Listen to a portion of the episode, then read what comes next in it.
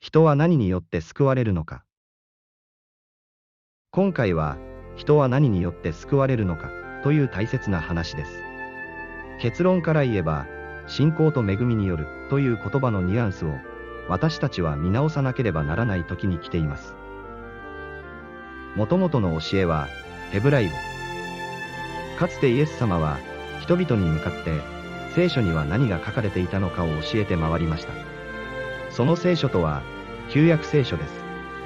これはヘブライ語で書かれたものでした。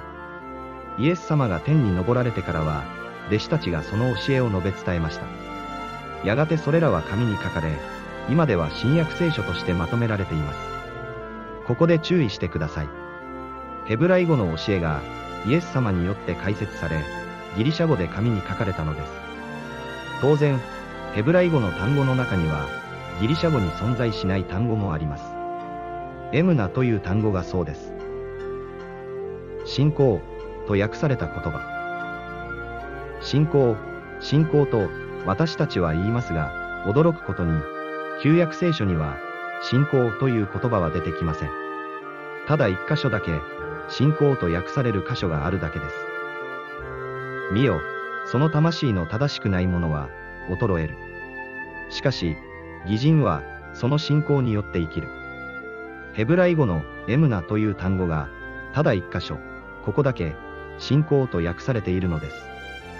理由は、新約聖書でこの箇所が引用されており、その際に、信仰と訳されているからです。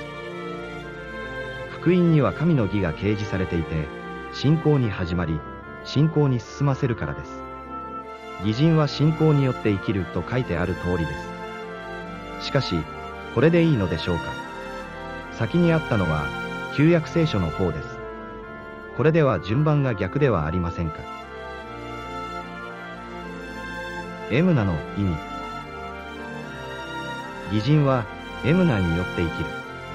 これがもともとの教えです。ハバクク書のこの聖句は、新約聖書で3度も引用されています。救いに関して、とても重要な聖句だからです。エムナの直接の意味は、硬さ、固定、しっかりしていることです。また、真実、忠実という意味も持っています。主は岩であって、その見業は全く、その道は皆正しい。主は真実なる神であって、偽りなく、義であって、聖である。ただし、彼らの手に渡した金の生産がなされる必要はない。彼らは忠実に働いているからである。これらがエムナの意味です。驚くことに、信じるという意味で、エムナが使われる箇所は、一箇所もないのです。ギリシャ語への置き換え。エムナと同じ意味を持つ単語は、ギリシャ語にはありませんでした。それで仕方なく、ピスティスという単語が採用されました。ピスティスの意味はこうです。忠実、真実、信仰、信じる。忠実真実まではいいのですが、ここで、信仰信じるの意味が混じってしまったのです。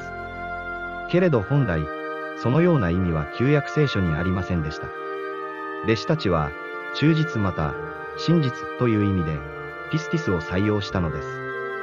義人は、エムナによって生きる。当然、ヘブライ語のわかる弟子たちは、この意味を正しく理解していたことでしょう。私たちも、この意味を回復しなければなりません。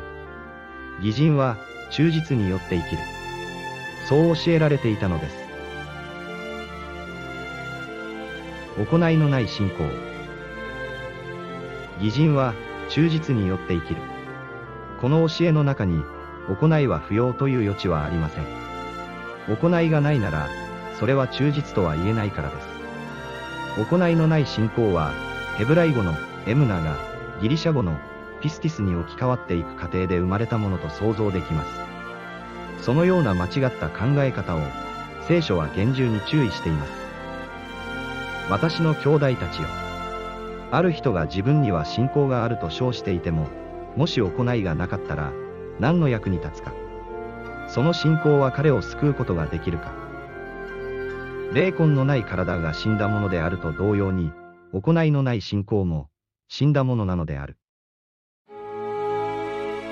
人は、恵みにより、信仰によって救われると聖書は教えています。ただし、この信仰という言葉は、ヘブライ語のエムナから来ており、その意味は、真実また、忠実であることを忘れてはいけません。人は、恵みにより、忠実によって救われるのです。義人は、エムナによって生きる。死ぬべき運命にあった私たちは、エムナによって生きることが可能となるのです。なぜなら、そのような人をイエス様は救ってくださると書いてあるからです。彼は巫女であられたにもかかわらず、様々な苦しみによって従順を学び、そして、全きものとされたので、彼に従順であるすべての人に対して、永遠の救いの源となり、神によって、メルキゼデクに等しい、大祭司と、唱えられたのである。信じるだけという教えは、聖書とはかけ離れた教えです。私の愛する者たちよ。そういうわけだから、あなた方がいつも従順であったように、私が一緒にいる時だけでなく、いない今は、一層従順でいて、恐れをののいて、自分の救いの達成に努めなさい。これが聖書の教えです。共に、一層従順でいて、救いの達成に努めましょう。最後まで従順だった人を、イエス様は救ってくださるのです。聖書から真実を取り戻し、本来の教えに立ち返りましょう。正しいのは、いつだって聖書だからです。